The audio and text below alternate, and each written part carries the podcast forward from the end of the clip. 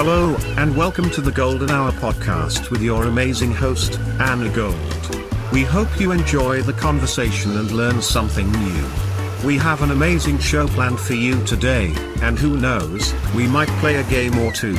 Ladies and gentlemen, without further delay, here she is, the amazing Anna Gold. All right, everybody, thank you for tuning in. This is Anna Gold with the Golden Hour, and my guest is Jerry Vasilatos. Did I say your name correctly, Jerry? Oh, you said it perfectly, Anna. Thank you. Oh, awesome. Thank you, Jerry. Jerry is a director, an editor. He's not an actor, but he's super cool either way. And I'm very, ha- very, very glad to have him. Um, Jerry is, would you say, Jerry, that you're most famous for uh, directing Solstice? Is that your key piece? You're being very kind. I don't know that I would qualify qualify myself as famous, but um, yeah, I mean, I think that that's to date. Well, I don't know. I mean, that's been my signature project that I produced and directed many, many, many years ago as a launching point for myself as a director Oh, uh, and writer and producer. But I've done a lot since then. I'm just, I don't know that I'm I know that I'm not where I want to be um, based on that launch, but I've done a lot of stuff since then, working as a producer and an editor, not as much as a director, although that might change hopefully this next year yes. the project I'm doing. And then people will know me for the, the more current project that we're hoping to put into production. But I also, Oh, um, that's great. I think in Chicago, thankfully, I've managed to kind of, I think, establish myself a little bit as a social media personality by virtue of the fact that I host a YouTube and Rokfin live stream program called Chicago Corner. Oh, And um, we what talk about news and stuff in Chicago. So that's been my focus through the pandemic as we've been waiting for things to settle down and, you know, get back out and do the things we would do in the field with, with film and, and media productions. oh, yes, when life is good again and full again, and there aren't any more restrictions. I know what that's like. Uh, that's Yeah. part of the reason that I started the podcast, and I missed the industry so much. And I'm glad that you're back and you're in it. And can you tell us a little bit about your podcast, please? Like more, more about what you do and who you interview. Yeah, what I'm currently doing. So uh, the hmm name of the show is called Chicago Corner, and uh, what we do is we focus on news, politics, personalities, uh, people from the neighborhoods, people making difference and change throughout the city, whether it's Oh, in their civic action in their neighborhoods. hmm Um, for the past two years, I've been hosting that show. We've primarily been doing news commentary and having guests that we find come on the show to talk about things that they're doing. For example, um, homeless advocates, people working in their oh, communities to better their communities. For the past four or five months, though, we've really heavily shifted into covering the Chicago election cycle, primarily the hmm mayoral election, because I think, as a lot of people who live in Chicago can attest, Lori hmm Lightfoot is a complete disaster. And there was a great crop of candidates who emerged that when you see them at their mayoral forums answering questions, they're very much in alignment on what we need to see happening in Chicago when it comes to reopening mental health clinics, uh, being more proactive against crime by investing in communities to ba- basically help people instead of overfunding the police, not not defunding them, but reallocating funds to try to get to the root sources of our, the social issues that we have throughout the city. So it's been very rewarding for me because I used to engage in my civic activism as a creative by that's joining mayoral mayoral campaigns. For Oh, example, you? I I was the media producer for a candidate uh, in the last election cycle named Amara Enyia hmm because she reflected my values. I worked on media for her. When she unfortunately dropped out of the race, I shifted and started doing media for Bob Fioretti, who was another progressive candidate. But I have heard of Bob. Uh, yeah, and and were these mayoral candidates? they, so Bob was an alderman who ran huh. for mayor, and Amara Enyia was a civic uh, activist. And Oh, both ended up um, departing the mayoral race. But you know, it gets really frustrating when you're putting all this time into supporting the candidate that reflects your values, and when they have to drop out, it's hmm like, all right, I put all that time and I invested all that time. It was a good time to invest, yes. but you don't see the real fruits of of your engagement and your efforts. So when this program, Chicago Corner, dropped into my lap, I'm like, well, this is great. I can talk to all the candidates. Yes. They're aldermanic candidates, as we have in several interviews, or hmm mayoral candidates. And I have the opportunity now to present all the candidates, talk about the news as it relates to each candidate to our viewers, engage Oh. them, inform them so that maybe the solution isn't working on one candidate's campaign, but hmm having an opportunity to present all the candidates and all their platforms let my audience determine who reflects their values. I mean, I have some picks in this race that I I really align with. I'm really a big fan of uh, Ja'Mal Green, who's hmm a Southside act- activist and entrepreneur who's running for mayor. I think he's got some really solid plans, and we've had him on the show. And I always, you know, lean towards him. Although um, uh, Commissioner Brandon Johnson, who was recruited by the Chicago Teachers Union as a- another candidate, I think he's got some good ideas also. And listening to all the candidates at these mayoral forums hmm align with each other and not acrimoniously, but it's good to hear conversations of people who are agreeing on what the solution should be in the light of Lori Lori Lightfoot, who is just she ran as a progressive, she hmm ran as a reformer, and she's anything but. She bamboozled all of us, so she's got to go. And uh, these other candidates that we are able to interview and talk about on our show hmm will hopefully uh, provide a solution that voters can make up their own minds. Yes, that's smart to give voters the option. And what does the word acrimoniously mean? It means when you're fighting with each other.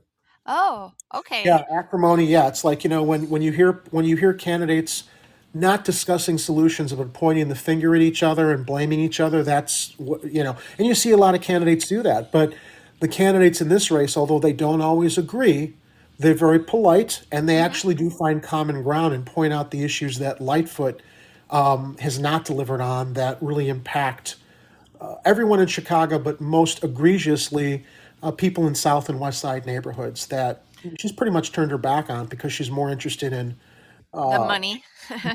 corporations, hmm tourism, fixing the loop, not putting money into these communities that, you know, you drive through them and some of them look like demilitarized zones. It's heartbreaking. Yeah, it is. I know. It's like it's desolate in some parts, and you know that the people who live there can't be that happy living like that. Um, although I'm not them, but I would say they need more help in those areas. They definitely do. do. And, and and when people say, "Oh, well, you know, people who live there, it's their choice. They're lazy. They're this. They're that." It's like, no, they're not. When you consider that a lot of young kids who unfortunately turn to crime, it's hmm because they are desperate, and hmm so more of them than less are growing up in households with parents who were abused and neglected by their parents. So you're seeing Oh, a generational cycle of kids today that don't support or the or you know um, good parenting that you and I hopefully and, and, and, and I'm- I can speak to my uh, to my experience that we had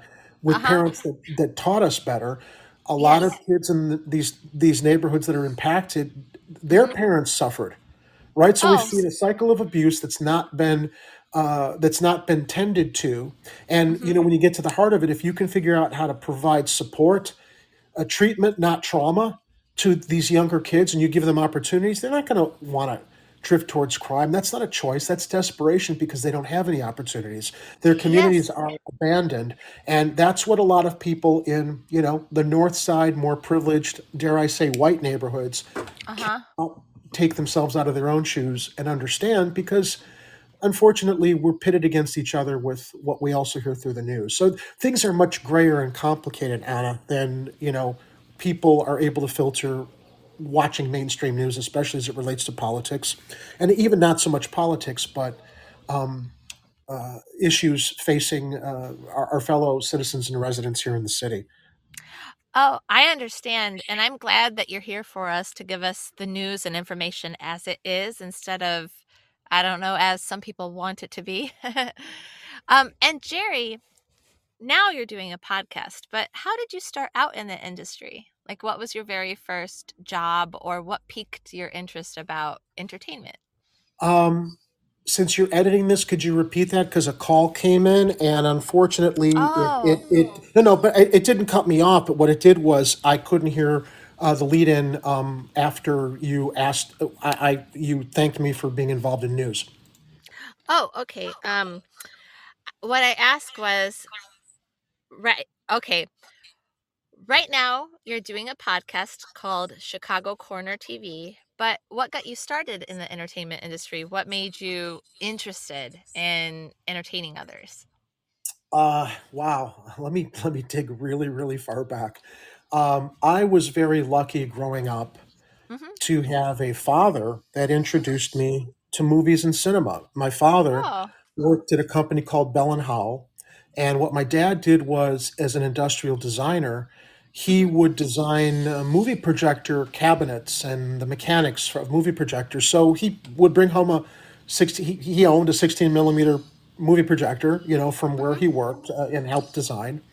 And we would routinely, this is in the days before home video, Uh huh. rent 16 millimeter movies, full feature films from the library, the Wilmette Oh, Library where I grew up.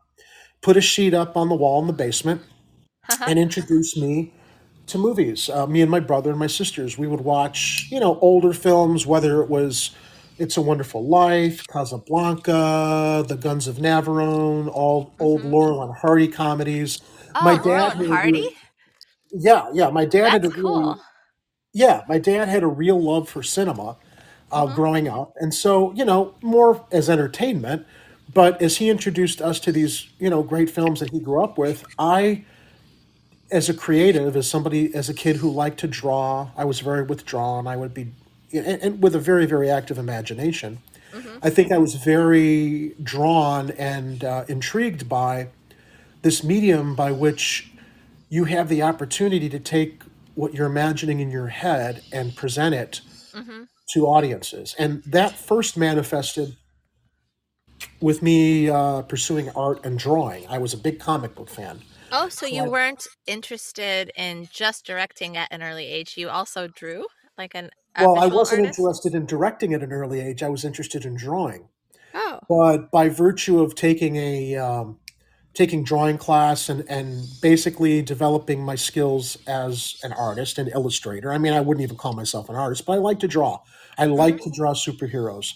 I hmm like to draw comic book type stuff. But when you realize that the panels of a comic book in telling a story, hmm uh, I would get really worn out because it's very, very repetitive. It's very hard, and it takes a lot of discipline to draw over and over again and and keep it It really, really strong. Yeah, and so I realized that comic books are very similar to storyboards, and storyboards are used in films hmm to plan filming. It's and they look like comic books. It's a it, when you see a movie and you watch a scene. But for hmm example, one of my favorites. Uh, let's talk about the uh, truck chase in Raiders of the Lost Ark. Every shot in that scene was drawn on paper to help the director Steven Spielberg go to the set, show his cinematographer, show his crew. Hmm each shot in the sequence so they could set up and he literally had the film edited ahead of time on paper so that they would then catch those shots or uh, collect those shots for hmm the editor. So i'm realizing wow comic books are like filmmaking because there's that planning and storyboard component. So when i was in high school i took a super 8 uh, filmmaking class luckily one of the high schools that had a film course for kids and we would have super 8 cameras. We'd go out and shoot things. We would storyboard things and then i would take the physical super 8 film and edit in the little uh, studio space we had in the basement at new Trier high school Oh, so all wow. of my all of my creative interests kind of culminated from liking art and recognizing there was a different direction to take this idea of uh, the conventions of comic book storytelling frame to frame and realizing frame to frame, or at least in this case, scene to scene. That's how you hmm tell a story on film. So it went from artwork to, hmm to, to comic book illustrations to storyboarding and understanding how that uh, framework actually serves the planning of a film, which is motion storytelling. And then that's when I kind of caught the bug and realized, wow, I, I can do what. Uh, I can create stuff like the stuff my dad showed us in the basement in those movies uh, and actually, you know, make movies. So that, and of course, you know, at a very formative age, like a lot of guys my age, I saw Star Wars. Um, or before that, the year before uh, the remake of King Kong with Jessica Lange and Jeff oh. Bridges, and I was just captivated. I was a very imaginative kid. So Star Wars comes out, and you're like, I want to like make that. I want to be involved in that. So those were also creative sparks of inspiration that ultimately led me to discover other great directors and more dramatic films, like whether it was Oliver Stone or Martin Scorsese, or to this day, you know, appreciate David Fincher, uh, James Mangold. Uh, but it all came from that germ of, of of an idea of like, this is what's possible with your creativity and imagination, from that kind of, I guess you want to call it a fine arts foundation. Yes.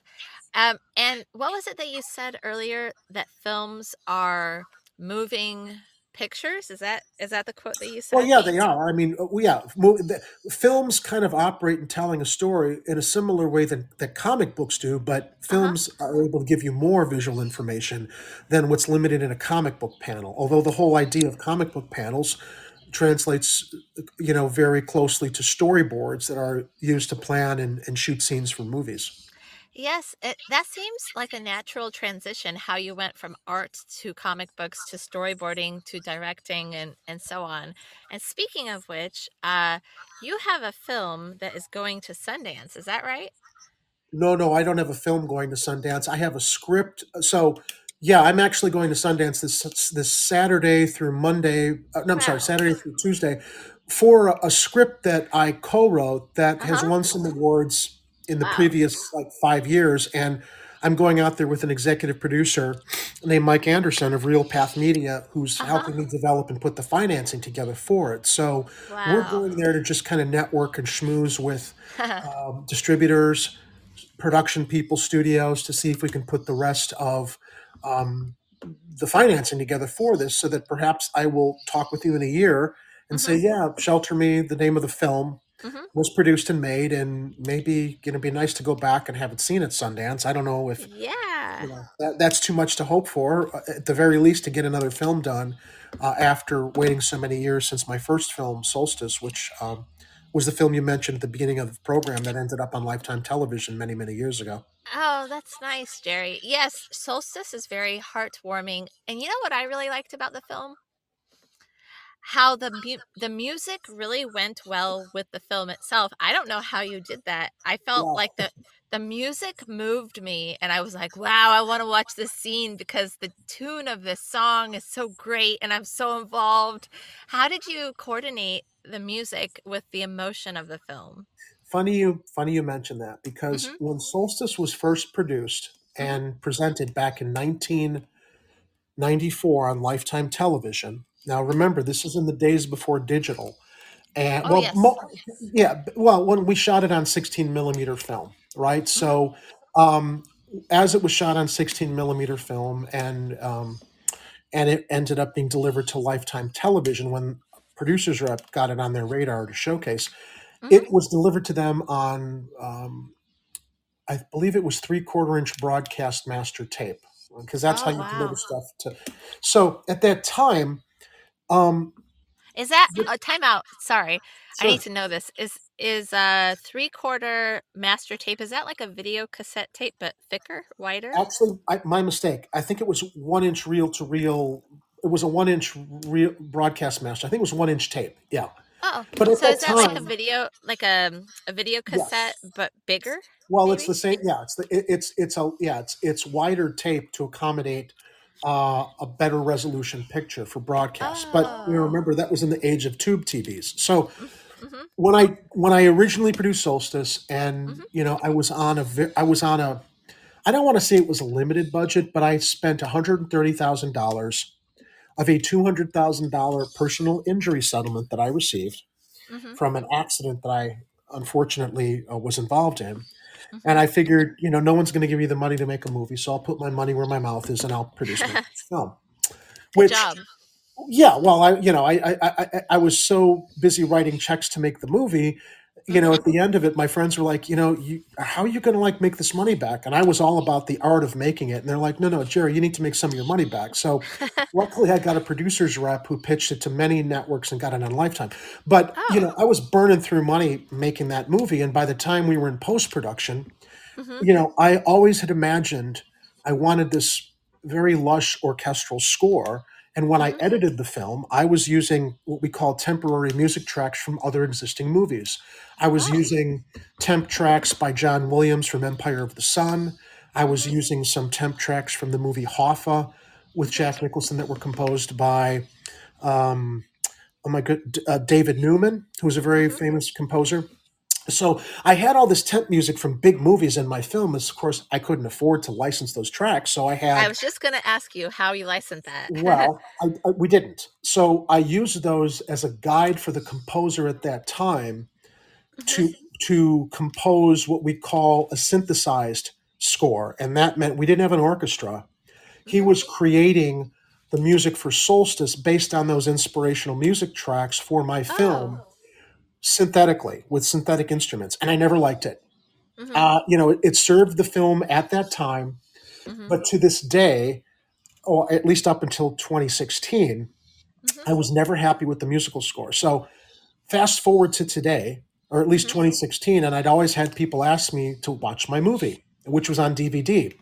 And Mhm. Anna, the the DVD version of the movie, which had been uh, which had been mastered from that one inch broadcast master back in 1994, if you put a DVD in a player on an HD TV set that is mastered from a one inch broadcast tape from 1993, it looks horrible.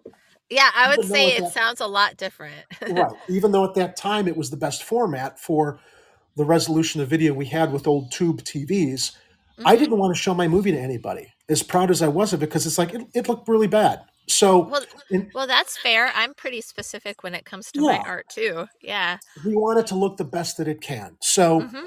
I realized I I had all the original negative elements. I had all of the original master reel to reel tape recordings uh, that we recorded in the field on location. All of this was analog, and I I embarked on a crowdfunding campaign to raise money to restore the film. And by restore the film, I mean have the original negative camera negative scanned Mhm. in 2K resolution, which is the standard now for HD television sets, as Oh, well what as com- what does complete 2K mean for layman's terms? How does that so 2K translate? means when you're looking at your TV set, uh, if we if we backtrack to the days that you and I watch TV, we'd have a four by three TV set, right? Mhm. And there are only so many lines of resolution that help you help present the detail of the picture.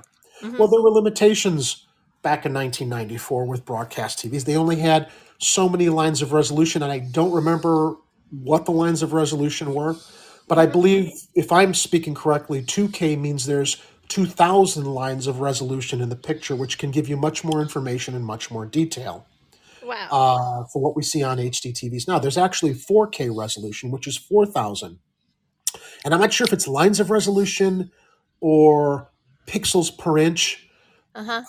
and that's the technical stuff I'm I'm not that well versed on, but I do know that I needed to have the the 16 millimeter negative element, which came out of the Mhm. camera. Negative means that film that came out of the camera, and I had to have it scanned uh, in a high resolution to digitally clean it up and Mhm. have it scanned at a large enough frame size that when you now saw it on TV, you you captured and retained all of the detail that was on that camera negative.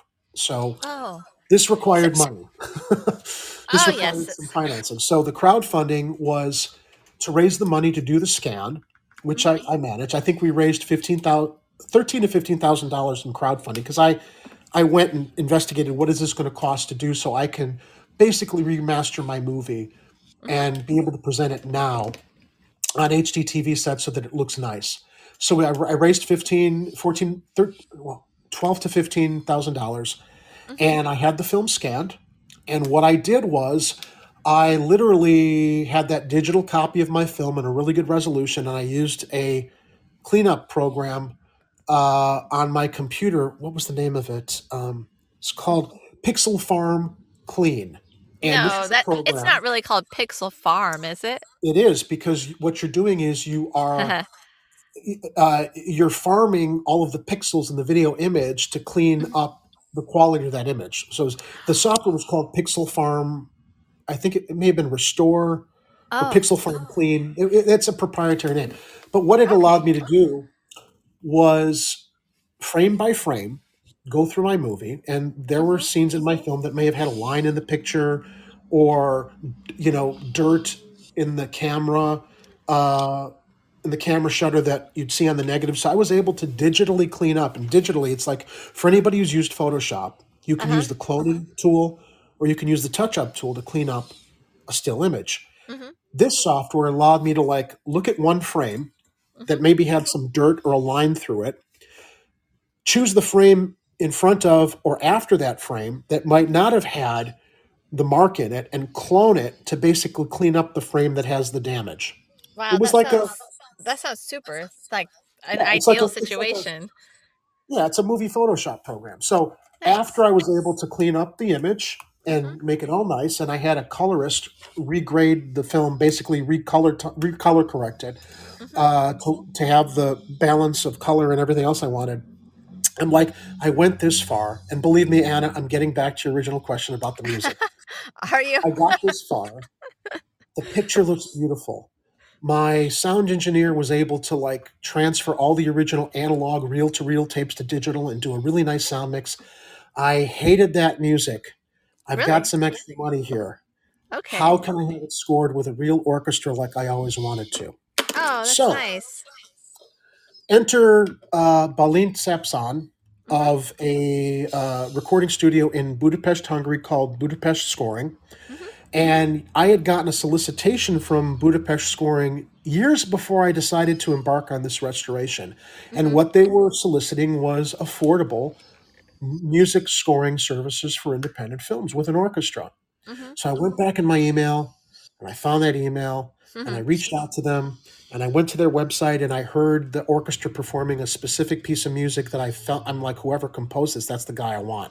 Oh, wow! And it turned out to be the guy who ran the studio. He was also a Oh. composer.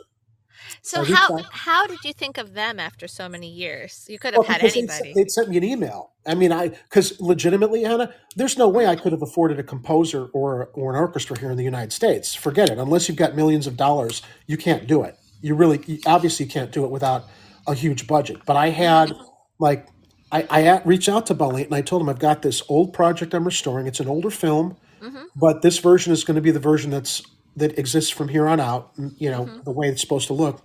And he quoted me a rate that I'm like I can afford that. So I gave him uh, the restored picture with all of the ori- not the original music tracks that I couldn't stand, but I went back to the temp tracks of John Williams and David Newman, and I said, I don't want you to copy their music, but I want you to create music that resonates the same emotion that I I underscored the film back in 1993 hmm as a guide for that composer, which wasn't that successful. So Balint listened to these temp tracks against the hmm newly restored picture of the film, and hmm he composed this new score. And I got the opportunity to fly out to Budapest, Hungary, and attend Oh, the recording sessions with the orchestra. nice. Were you It- able, Jerry, to direct them at all, or like, uh, no, no, that wasn't my. I was I was working very closely with Balint. That's not a place where the director works, but hmm it was my relationship with Balint, who was very finely tuned into what I wanted. In fact, uh, there's a nice little piece on the on the Blu-ray that we released that talks about the restoration of the film, and there's an interview with Balint, and there's footage of me uh, and him in Budapest during the scoring sessions with. I think it had to be like a 40 piece orchestra. Oh, wow. That's super. I'm glad that you afforded that and that people uh, were able to fund. That's a wonderful way to spend money to fund something as wonderful as a an orchestra for your film. That's great. Well, an Um, orchestral score makes a big difference because if you take the music away from any movie, hmm you're going to realize that the music is the heart of the film. It supports the performances, it per- supports the cinematography. And I'll give you a quick example for your listeners. hmm Um, go on to YouTube, everybody, after you listen to this interview, and hmm go look for the original trailer to Star Wars that was released in 1977. It did not have John Williams's music. It No? had uh, public domain music from classical pieces like uh, "The Planets" by Holst, and and you. But it didn't fit the trailer. It's like, okay, hmm what is this? This music doesn't really have an emotional resonance. And a hmm lot of people who saw the trailer, you know, just was like, "What the hell is this? This I'm, I'm not interested in this movie." Then you go see Star Wars with John Williams's specifically composed orchestral score, and you realize where you saw the trailer without his music, and you just like were willing to, were ready to just like pass it off and not be interested in it. hmm You understand how music is such an integral and crucial part of the filmmaking process because Williams's score for Star Wars gave it the heart and the spirit of what that movie was about, along with the performances and the great effects. But Oh, the yes, music is there were what great effects. Yeah, the music is what pulls on our heartstrings. So hmm I'm really does. gratified to hear uh, that you loved the music for Solstice because Oh, I don't know that you would have loved the original music that we ended up replacing, and that was a big part of restoring that film for its 2018 anniversary release. Was I have a chance to like do it the way I wanted to in '93, and hmm I'm gonna go as far as have it scored with the type of music I want. And um, everybody who's watching it, including the original uh, cast members, I remember doing an interview for the Blu-ray with Mike Kelly, who played the lead role of Nick, and he was talking about in the in an interview, yeah, Jerry just sent me the new musical tracks, and it's just like it's that little thing that was missing the first time out. It didn't matter then, but now it really feels like it's finished because it gives it the emotional resonance and and and really the heart of the movie to underscore everybody's great performance and you know what we did when we when we composed the uh, the scenes and, and shot here in Chicago back in 1992 and 93 uh, for this Christmas movie. Oh, that's great. Well, thank you for sharing that, Jerry. And now It's a my long next story, but it got it answered the music question, didn't it? and I learned about film scoring myself, and uh, I didn't know that you could hire someone from a different country to do that. Honestly, I never thought about that, but Well, a lot of I will tell you too. A lot of American produced films they will go shoot, they will go uh, have music soundtracks uh, scored in other countries because actually other countries cost less than the United States. So based on a budget, like for example, you know, a film here might have a limited budget and they want that orchestral score, but I, I'm, I'm not knocking unions, but union hmm rates here in the United States for the musicians in a to, to record in a studio and an orchestra here might be a little bit outside the budget of the filmmakers. And there's also the monetary, the dollar exchange rate with other countries. So there Oh, are studio services, recording studios, and orchestras in other countries that routinely will score will provide the uh, the, uh, the the scoring and the musicians to record in other countries, bring that music here, and then you know drop it in the post production during the editing and accomplish the same thing. Oh, yes. I do know a guy, well, two guys who run a company in Chicago called Mind Exchange Music. And I know that they compose for movies and edit sound and score and all that stuff. And I, I, yeah, I just, I'm really curious about all the elements of how music goes into film and how how you coordinate the motion of the picture with the motion of the sound. I don't know. It's fascinating to me. Well, you don't have the advantage of having the music to cut the film to. What you do hmm is hmm you cut your picture and then you let a composer present musical sketches like ideas uh, you know maybe that they compose on their computer like synthesis, synthetic music Uh-huh. to give you an idea so that they can then record it with an orchestra now in this case though i will say there are some editors who will cut a scene to a temp track. Again there's a scene in solstice that uh, if you remember the film it's the main character nick driving through chicago neighborhoods on christmas eve. And it's a it's a montage scene hmm but i cut that scene to a piece of music that john williams composed for empire of the sun. Hmm and williams's music that was all, only meant as a temp track helped guide the rhythm of that scene and build and escalate to its conclusion. So you know it helped guide that montage. And then when the film was finished and I gave it to a composer. I'm like, listen to John Williams's piece of music that I put in there as a temporary track, as a as a as a rhythm rhythmic reference and an emotional reference. And you know, we don't need to worry about the rhythm anymore because that's in the montage that I cut. But if you can replicate the emotions that you feel when you watch mm-hmm. the scenes of that music, that's what we need. So temp tracks are uh, helpful either during a during the cutting of a film or at least afterwards. Like there were scenes in the film that I had not temp tracked, but I went and found a piece of music by a composer of a film that we've known and put it in there. And I'm like, this is kind of what we need. This is the emotional resonance that I borrowed from another movie that you need to replicate with an original musical theme that helps tug the heartstrings the way that this musical theme does, but it's got to be kind of different. Yes. Oh, yeah, you can't copy. But no, that's great, Jerry. And are you ready to play Mark Ruffalo trivia? Can you guess Oh boy. Yeah. Yeah. You know why I chose Mark as a favorite actor? why? Um, I really loved his performance in the movie Zodiac by David Fincher, which was about Zodiac killings in San Francisco, and he played, and, which was inspired by a true crime story. Good. And uh, Ruffalo yeah. played the uh, played the character inspired by uh, the detective who was assigned to that case. But I've seen a lot of Oh. other Mark Ruffalo movies that I've enjoyed, so uh, hopefully I will be up to date on the Ruffalo trivia that you present here. Okay, I hope so too. Let's try this first one out. Uh, so these are multiple choice questions, and I'll give you five. And if you guess enough right, I, I, I might send you a prize. You never know. okay, in which state, in which of the following states was Mark Ruffalo born? Was Mark born in Wisconsin, Pennsylvania, or North Carolina? Repeat them again. Uh, was Mark Ruffalo born in Wisconsin, Pennsylvania, or North Carolina? I want to. I think Wisconsin. Yes, you're right. Uh huh. The state just above this one. Yes. All right, good a job. very, Jer- he has a very Midwestern sensibility. That's what made narrowing that down easier. yeah, I guess he does, doesn't he? He uh he seems like the Italian Midwesterner that we all see around.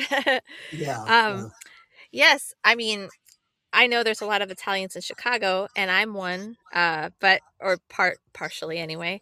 Okay, so the next question is, what is Mark Ruffalo's full name? Is it Mark Allen Ruffalo, Mark Steve Ruffalo, Mark John Ruffalo, or Mark Alex Ruffalo?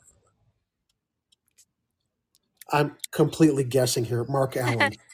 Mark Allen. Let's see it. Oh, you are correct. Two wow. for two, All right, Jerry. That was just an instinct. I guess his parents gave a rhythm to his name that I would have given him. Ah, that's what they were thinking. Now that makes a lot of sense. I didn't think about the rhythm of it, but that does make sense. Um, for which question number three is for which on-screen character did Mark Ruffalo gain international recognition? Was it Terry and You Can Count on Me in the year 2000? Was it Bruce Banner in Hulk the Marvel Universe? Was it Ch- Chuck in Shutter Island, or was it Paul Hatfield in The Kids Are All Right? So No, Terry, it- it's Bruce can- Banner. It's Bruce. Bruce Banner. I mean, that's your international exposure right there with the Marvel films. oh, you one would think, yeah. Um, just one minute. Let me let me see if that's Oh. right. It is right. Wow, you're three for three. Oh, that's great. You know a lot about Mark Ruffalo, and I do too now. um, let's see. Oh, it looks like he won an Emmy. Uh, so for which on-screen movie did Mark Ruffalo won the Primetime Emmy Award for Outstanding Actor in a Limited Series? Uh, was that for You Can Count on Me, The Avengers, Avengers Endgame, or I Know This Much Is True? For which of those did he win an Emmy? What was the first uh, choice? Um, You Can Count on Me, The Avengers, Avengers Endgame, or I Know This Much Is True. Well, I know the Avengers movies were not television programs, so they were not um, they were not eligible for Emmys. Actually, Um, um, it. oh. Sorry, I should clarify this question. It does say uh, Outstanding Actor in a Limited Series or Movie Award. Oh, or movie. Okay, Uh-huh. okay. Um, okay. I don't know the answer to this any more than you do. I'm just Well, I'm, I'm gonna, gonna- take. I'm gonna take a guess here, uh, and I'm not even remember the. uh, But I don't think it's the first one. I think it's the last one. What was the title of the last one? I know this much is true. And I'm going based on the title, thinking it's like a really strong dramatic project. So let's see if we're right. It sounds like it. Yeah, let's see. This is question number four. Yeah, wow, you're right. Four out of four. Can you guess one more right? Let's see. I've only so far there have been two guesses and two actual. I well, actually three guesses, but the one about Wisconsin was because he's a Midwestern boy like me. So ah, I good job. that that decent sensibility in him. I, I I like to hope that I have. Yes, you do. That's part of why I'm interviewing you because you're thank you, strong. You're welcome. And I know that Midwestern sensibility. I'm from Illinois, so. Yeah. Um, okay, which is the last question, Jerry, that you want to answer? Do you want to answer a question about when did he get married and which year? Or do you want to answer how many times has he been, let's see, nominated for an Emmy, Grammy, Oscar, or Tony? Uh, either you can you could choose your last question. Wow. Um, and this will be a total guess. Uh, let's go with marriage. Okay. Uh, let's see here. Here it is. In which year did Mark Ruffalo marry Sunrise? Oh, I'm not sure how to pronounce his wife's last name. Sunrise, I think it's Coney. Uh, did they get married in 1998, in the year 2000, 2002, or 2004? I'm going to say 2004. Okay, let's try it out. Oh, it's wrong. Sorry. Wow. When did they It's in the knot? year in the year 2000.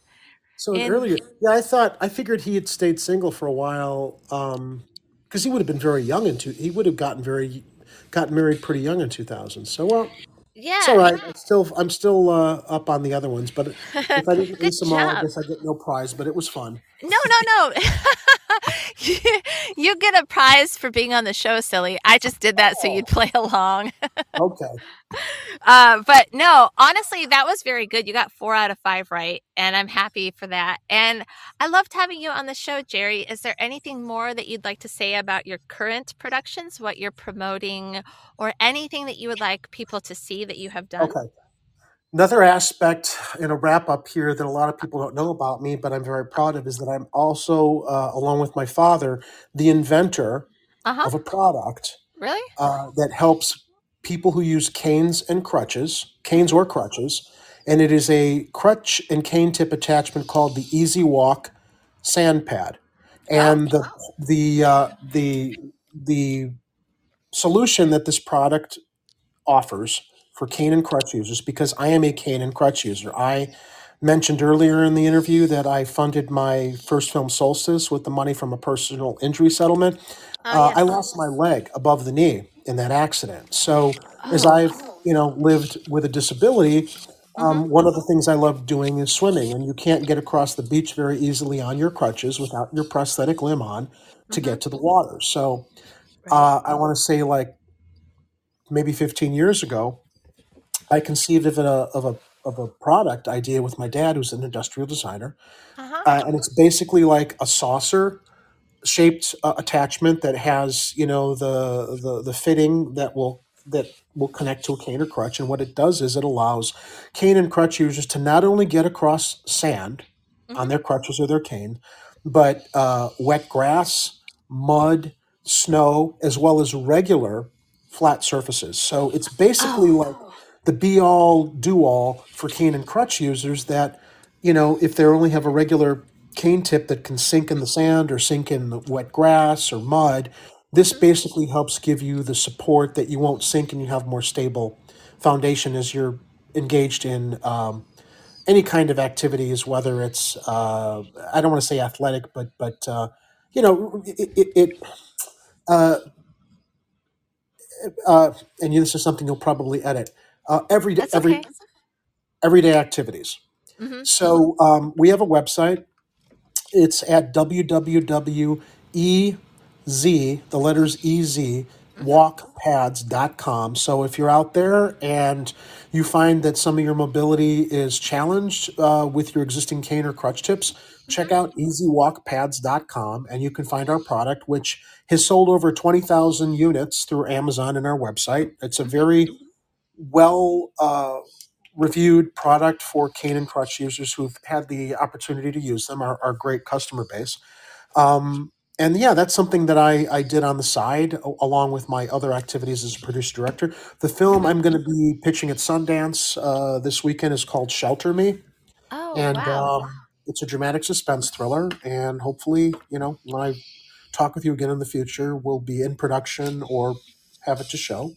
And Oh, people can find me and everything I do on my websites, jerryvasilatos.com. and how do you And you spell can for the listeners?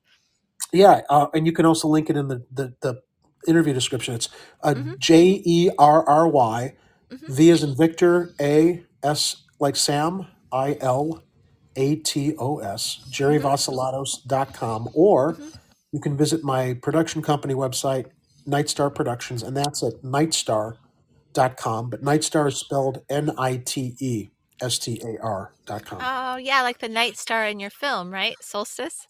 Exactly. And you can always cool. find me Tuesdays and Fridays hosting Chicago Corner at 7.30 on YouTube or at chicagocornertv.com. Woohoo! Let's listen to him, guys. Support Jerry Vasilatos. Make sure to like and subscribe. We want to. We've got, I think, almost. I think we're at f- over fifteen hundred subscribers now. Mhm. Uh, so if you like the show, and we hope you do, Mhm. um, please like and subscribe and share us so that we can build our audience here in Chicago of people to find a nice uh, commentary show, uh, looking at what's happening here locally. Yes, yes. Uh, Jerry really helps out with the political climate there and encouraging the right things. Well, thank you, everybody, for listening to the show. It's been a pleasure having you, Jerry, and I wish you a good day. Thank you very much. Anna, thanks so much for having me. I really appreciate it, and I wish you the best with all of your ventures, including this wonderful podcast that you produce.